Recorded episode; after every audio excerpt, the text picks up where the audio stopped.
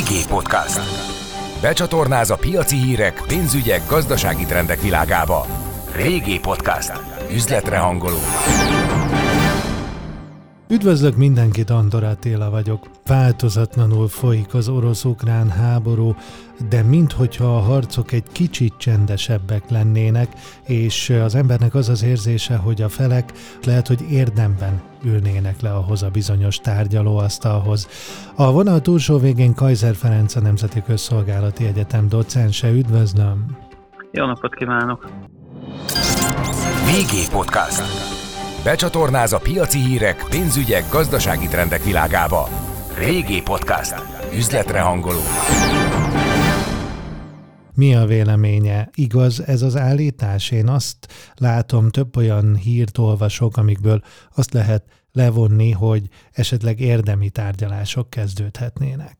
Hát ugye ezt most még nagyon nehéz megmondani, hogyha megvalósul ugye az a tárgyalás, ami egyelőre csak kilátásban van, hogy Ankarában vagy Isztambulban, de valahol Törökországban tárgyal, leül tárgyalni az ukrán külügyminiszter és az orosz külügyminiszter, az már valóban egy komoly előrelépés lenne, mert most jelenleg ugye az ukrán-belorusz határon zajló tűzszüneti tárgyalásokon orosz részről egy annyira súlytalan másodvonalbeli politikus van, hogy ott látszik, hogy nem komoly az orosz tárgyalási szándék. Nyilván Lavrov külügyminiszter jelenléte azért, aki ugye a legbelsőbb köréhez tartozik Putyin elnöknek, az már elegendő garancia arra, hogy lehet, hogy lesz komoly tárgyalási szándék azt is látni kell, hogy az oroszok még nem nagyon érték el a céljaikat. Tehát erről, erről, Moszkva, mindenképpen, erről mindenképpen beszélünk, de azt is olvastam, hogy elképzelhető, hogy csütörtökön az amerikai külügyminiszter és Szergej Lavrov találkozna az Egyesült Államokban. Mennyire lehet ez jelzésértékű? És lát-e arra esélyt, valóban fognak-e találkozni? Ezt nehéz megmondani. Ugye elég gyorsan változnak az események, abból már mint nemzetközi fronton, mert magában Ukrajnában egyelőre egy álló háború zajlik.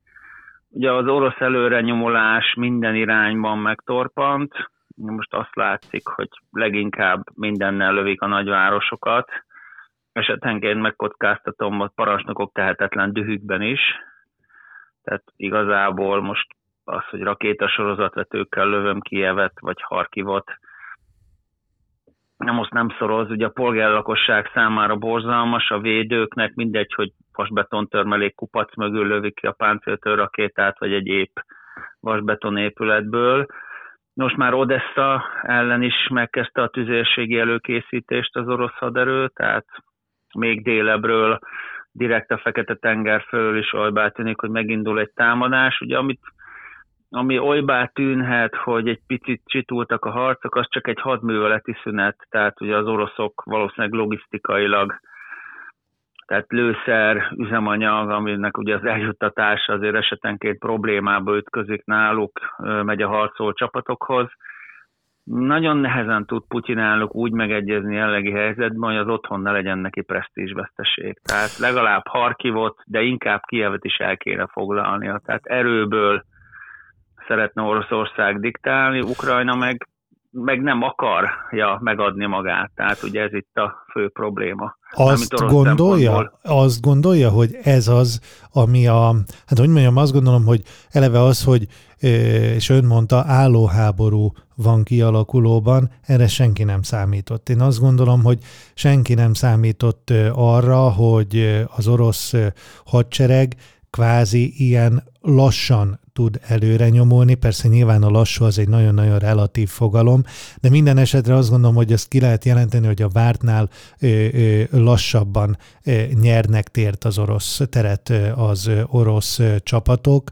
Um, um, és ez ö, pedig talán az orosz vezérkart ö, felidegesíti, nem? Maguk az oroszok is azért több alapvető műveleti szabályt megsértettek. Ugye a régi katonai szentírás, hogy ahhoz, hogy biztos sikert érj el, az egy háromszoros erőfölényben kell lenni a támadó félnek, mint a védekező félnek. Most Ukrajnának tokkal vonóval egy picit több mint 200 ezeres hadereje volt, ugye nyilván abból már jelentős veszteségeket szenvedett, de az oroszok meg kb. 190 ezer fővel támadtak, tehát egy az egy ellen, majd hogy nem. Nyilván a technikai fölény, az eszközfölény minőségben és főleg mennyiségben abszolút az oroszok mellett szólt, de ugye az ukránok pont ezért úgy építették fel a védelmüket, hogy a sík, a páncélos erők által könnyen ellenőrizhető, és a saját gyalogság, ott mondjuk végtelen, végtelen hagyó területek helyett eleve a városokra koncentrálták az ukránok a védelmet, ezért van az, hogy a legtöbb nagy városig relatíve könnyen eljutottak az orosz páncélos ékek, és aztán ott következett a megtorpanás, mert ugye az ukránok ott fejtenek ki nagyon komoly ellenállás. Nyilván ez frusztrálja az orosz haderőt, mert szerintem stratégiai tervezés szinten is ők valami olyasmire számítottak, mint a Krímben. Tehát, hogy tömegével átállnak az orosz katonák, az ukrán itt lehetett, karot. itt lehetett egy alapvető tévedés, nem? Hogy, alap, hogy ugye ami kiszivárog, illetve hát ami az internetre felkerül, nagyon sok olyan információ van,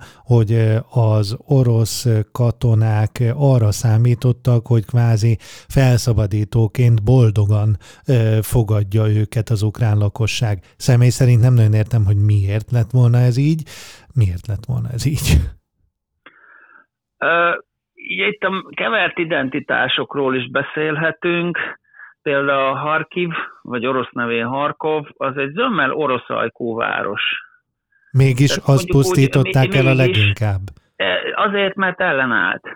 Tehát sem Harkivban, sem Mariupolban, ugye ez a, ez a két terület relatíve közel is van a, oroszok által 14-ben, hát ugye hivatalosan szakadár szabadságharcosok, nevezzük nevén az orosz haderő által 14-ben megszállt kelet-ukrajnai szakadár területekhez.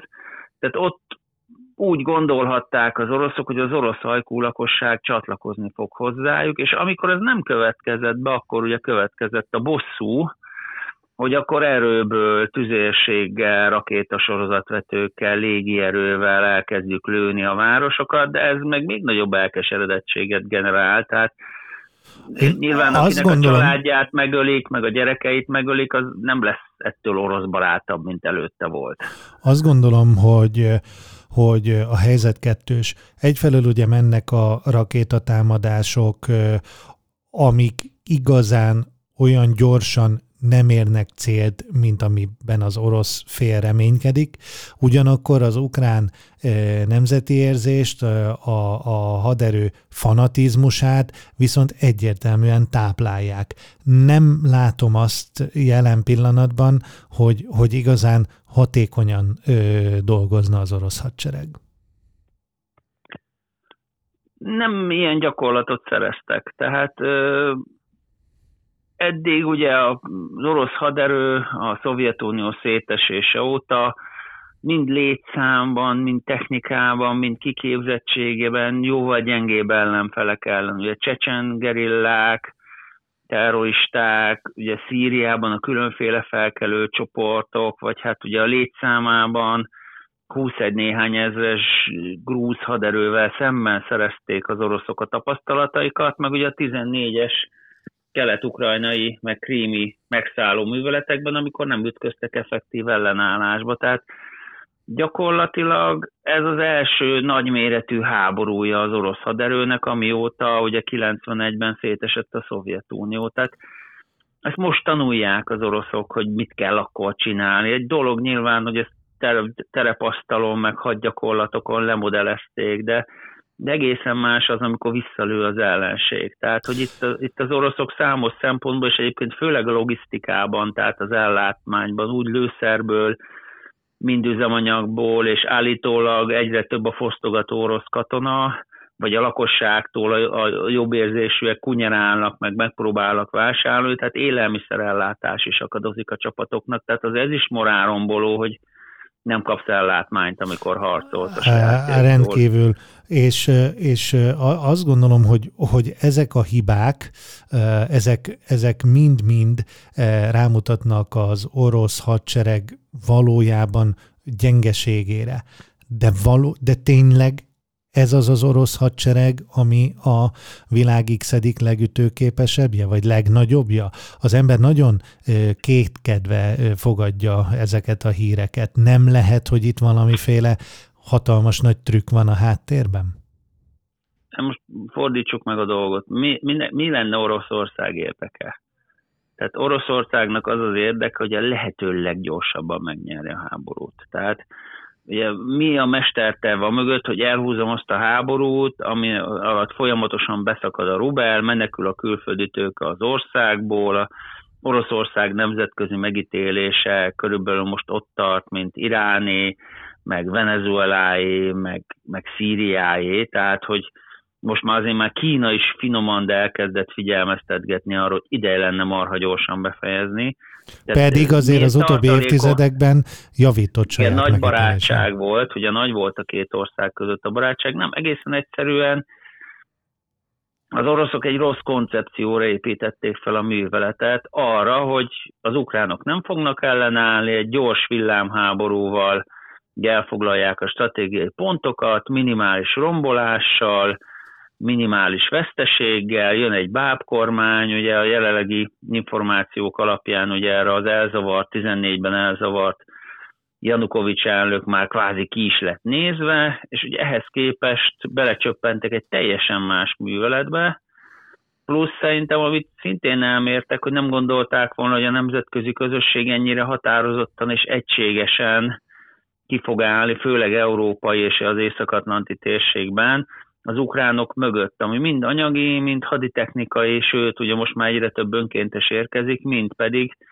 élőerőbeli támogatásban megnyilvánul. Tehát itt az oroszok De... részéről volt egy tervezési hiba. De akkor azt komolyan mondja, azt komolyan mondja, hogy ez a egykori vörös hadsereg, ez a mostani orosz hadsereg, amiket látunk, 19-20-21 éves fiatalok, abszolút motiválatlanok, ám de annál éhesebbek, a tankokból kifogyó gázolaj, azt se tudják, merre járnak, azt hitték, hogy hadgyakorlatra küldik őket. Ez a hajdani nagy vörös hadsereg, amely gyakorlatilag képtelen eh, kvázi bevonulni és lerohanni eh, kulcsfontosságú városokat már lassan két hete, és nincs mesterterv.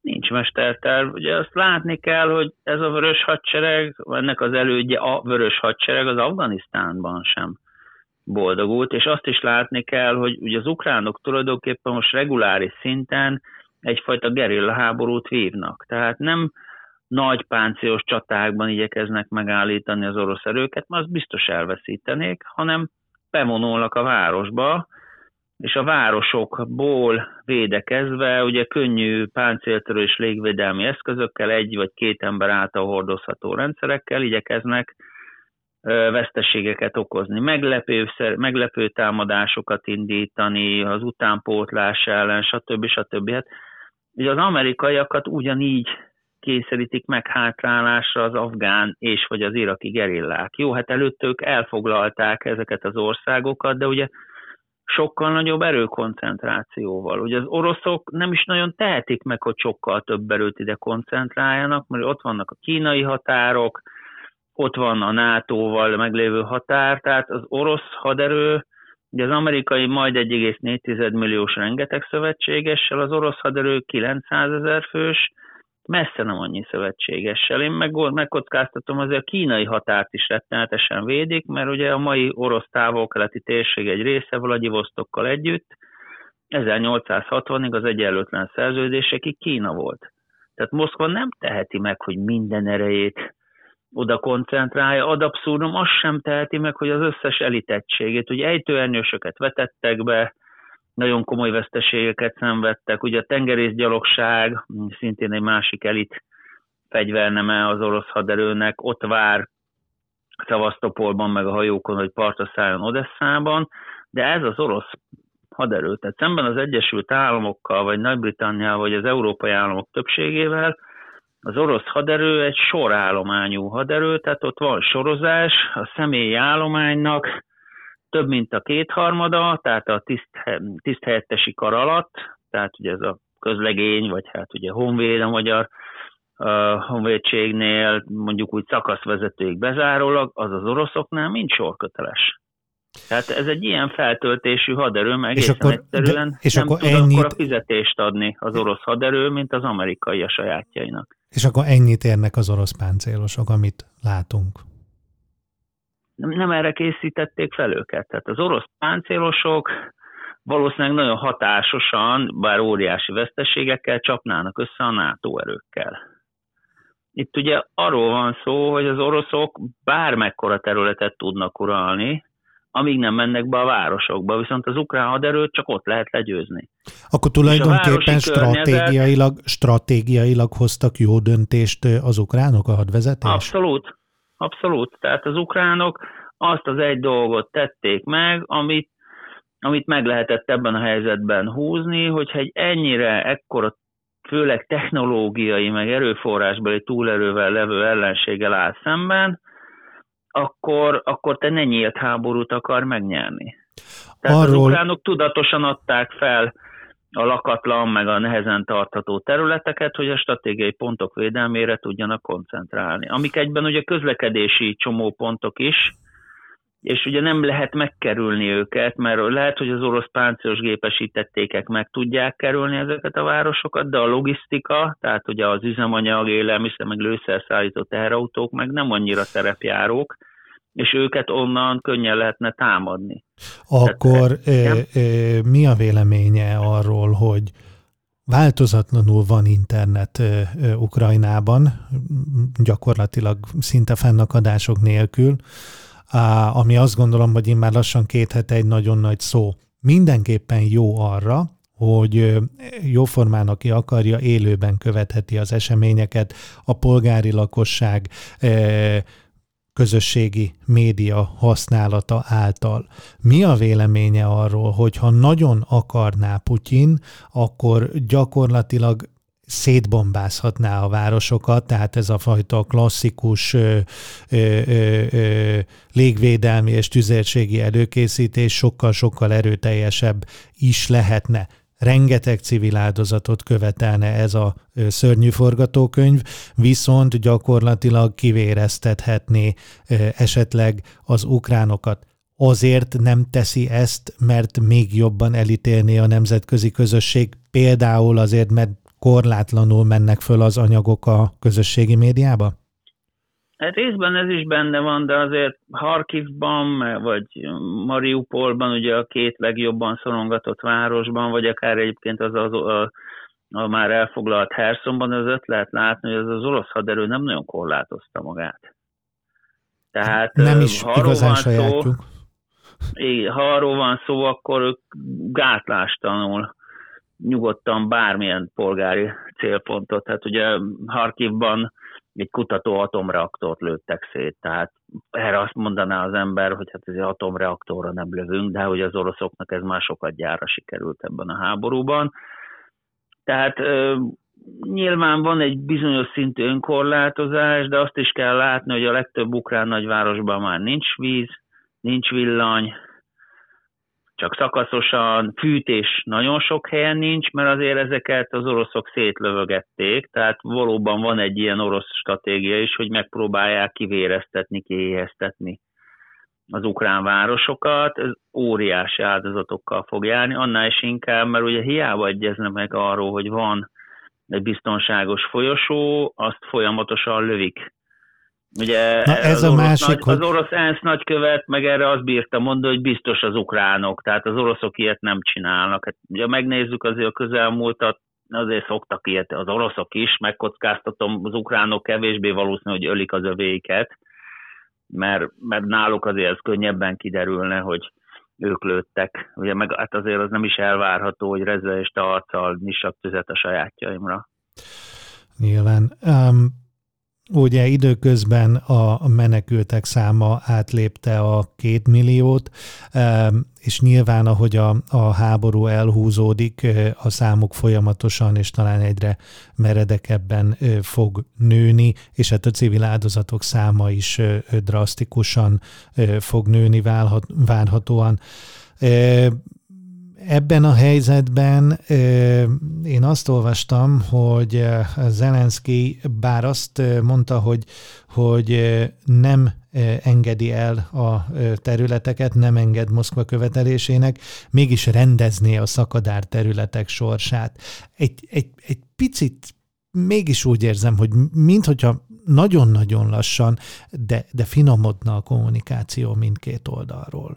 Amiből én arra következtetek, amivel kezdtük a beszélgetést, hogy, hogy hát lehet, hogy azért itt a, a, a tárgyalóasztal mellett ö, akár hamarosan eldőlhet az ügy. Nem ért velem egyet?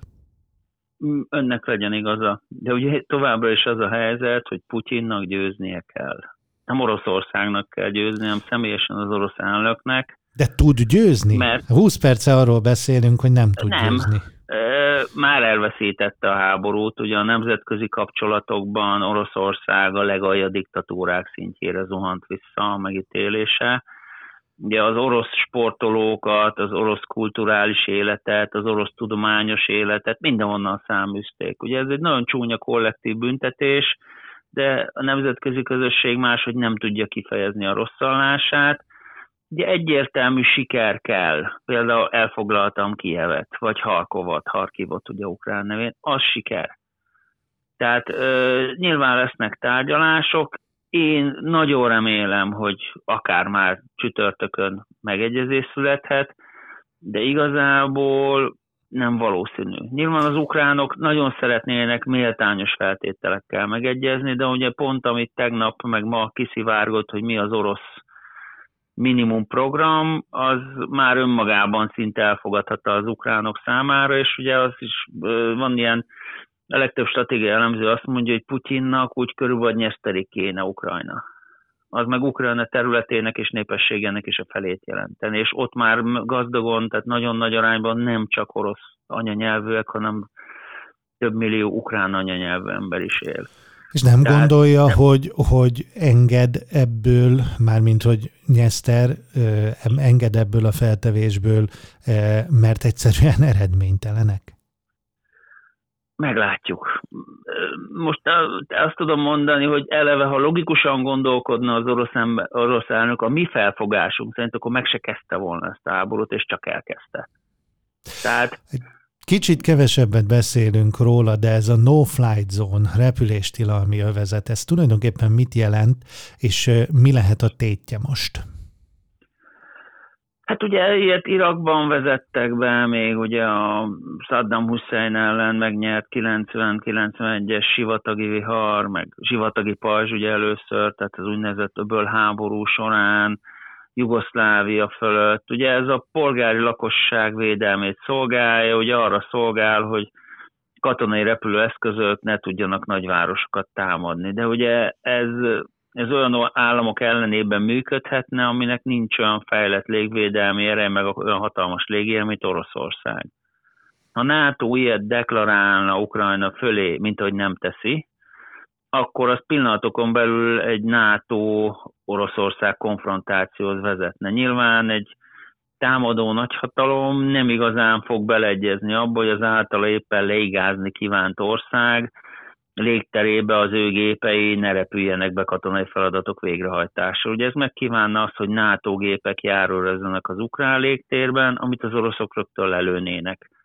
Hát meg Tehát akkor nem véletlen, NATO nem véletlen, hogy a NATO nem akar ilyet, bármennyire is szeretnék azt az ukránok, mert a NATO abszolút nem akar konfrontálódni Oroszországgal, pláne úgy, hogy Putyin elnök azért párszor belengedte a nukleáris fegyverbevetését is, ami meg aztán végképp egy olyan forgatókönyv, aminek senki, amit gyakorlatilag nem, hogy az oroszok meg a ukránok, hanem azt a világ se nagyon élné túl. Tehát ez a repüléstilalmi zóna egy jó ötletnek tűnt ukrán részről, nyilván a végső kétségbeesésben, de a NATO ilyenben nem fog belemenni. Az oroszok meg úgyse hagynák. Ugye jó pár perccel ezelőtt arról beszélt, hogy jelen pillanatban egy hadműveleti szünet lehet, logisztikával, a logisztika utoléri a páncélosokat, feltöltik a készleteket, feltöltik a gázolajtartályokat, stb. Hogyan folytatódik? Elkerülhetetlen lesz bármilyen áldozatok árán is Kiev ostroma? nem nagyon van olyan forgatókönyv, hogy nem. Én nagyon bízom benne, hogy meg tud egyezni az orosz meg az ukrán fél, de nem erre mutatnak az események. Tehát egyértelmű katonai győzelem kell. Mert ugye azt lehet otthon sikerként kommunikálni. Ugye azért az orosz lakosság is most már kénytelen volt szembesülni a ruberál folyamának beszakadásával, a tőzsde összeomlással, az értékpapírok elértéktelenésével, a hétköznapi élet megnöfegetésével, hogy minden nyugati üzletlánc bezárt, tehát ugyan mindenki azt mondja, hogy egy darabig még fizeti a munkavállalóit, de ez azt fog jelenteni, hogy tömegével százezer szám kerülnek az oroszok az utcára, tehát kell egy katonai siker. És a legnagyobb katonai siker az az ellenséges államfővárosának az elfoglalása. Tehát ez egy presztis szempontból is nagyon fontos cél, orosz szempontból is gyakorlatilag már bekerítették Kievet az orosz erők. Igen, de mégsem indul meg a támadás. Erről hát, beszélünk mert, napok óta. Így van, mert, mert az oroszok is pontosan tudják, hogy több ezer csőre töltött páncéltő rakéta, több ezer légvédelmi rakéta, és közel százezer halára szánt fanatikus, az hazáért harcolni kívánó ukrán várja őket. Hát ha megnézi az ember a fényképeket, Molotov koktélgyártás van, építőtől munkások hegesztik a harckocsi akadályokat, tehát ez a város felkészült a legrosszabbakra is. Ugye ezért játszanak az oroszok inkább a kiéheztetésre, de az nem biztos, hogy hosszú, az hosszú távon működik, rövid távon nem. Úgyhogy egyelőre olybá tűnik, ami a legvalószínűbb, hogy Odessa ellen fog megindulni egy támadás a tenger felől, mert ha sikerrel végrehajtják az oroszok, akkor Ukrajnát teljesen el fogják szigetelni a Fekete-tengertől tulajdonítanak bármiféle jelentőséget, hogy ukrán hírek szerint megölték Vitali Gerasimov tábornokot, aki egy rendkívül tapasztalt vezető volt a Csecsen háborúban is részt vett, és azt gondolom, hogy rokoni szálak fűzik Valeri Gerasimovhoz, gyakorlatilag az orosz sereg hadsereg tábornokához lehet úgy fogalmazni, hogy a sereg mondjuk első emberéhez. Gerasimov tábornak a vezérkari főnök, én is próbáltam rákeresni, nem találtam arra bizonyítékot, hogy rokonok lennének. Nem kizárható, de ugye itt nem ő az első orosz parancsnok, ugye megáll a harc, stb. Tehát a tábornoknak néha az is a dolga, hogy ki kell menni a fiúk közé, személyes példamutatással, és újabá tűnik, hogy az ukrán mesterlövészek nagyon jól dolgoznak. Tehát tehát nyilvánvaló módon egy ilyen háborúban... De ez is egy ilyen nagyon erőteljesen demoralizáló eset, nem? Abszolút. Tehát nem az első orosz parancsnok, eleve minden konfliktusban kiemelkedő feladat, aki esetleg látta az ellenség a Kapuk előtt című filmet, hogy a mesterlövészeknek, az ellenségnek a tisztjeit, parancsnokait kell megsemmisíteni. Tehát ez megnyilván például a páncéltő rakétásoknál is a nagyobb antennás harckocsikat kell kilőni, amin hosszabb az antenna, mert az valószínűleg egy szakasz, század vagy zászlói parancsnoknak a harckocsia. Tehát ez mind a két fél igyekszik csinálni, csak ugye az ukránok abban a kellemes helyzetben vannak, hogy ők beásva védőállások között válnak, nem nekik kell előre menni, ugye mindig a támadó fél van hátrányban, ő kockáztat többet. Kajzer Ferenc a Nemzeti Közszolgálati Egyetem docense. Köszönöm szépen. Kérem. Üzletre hangolunk. Régi podcast.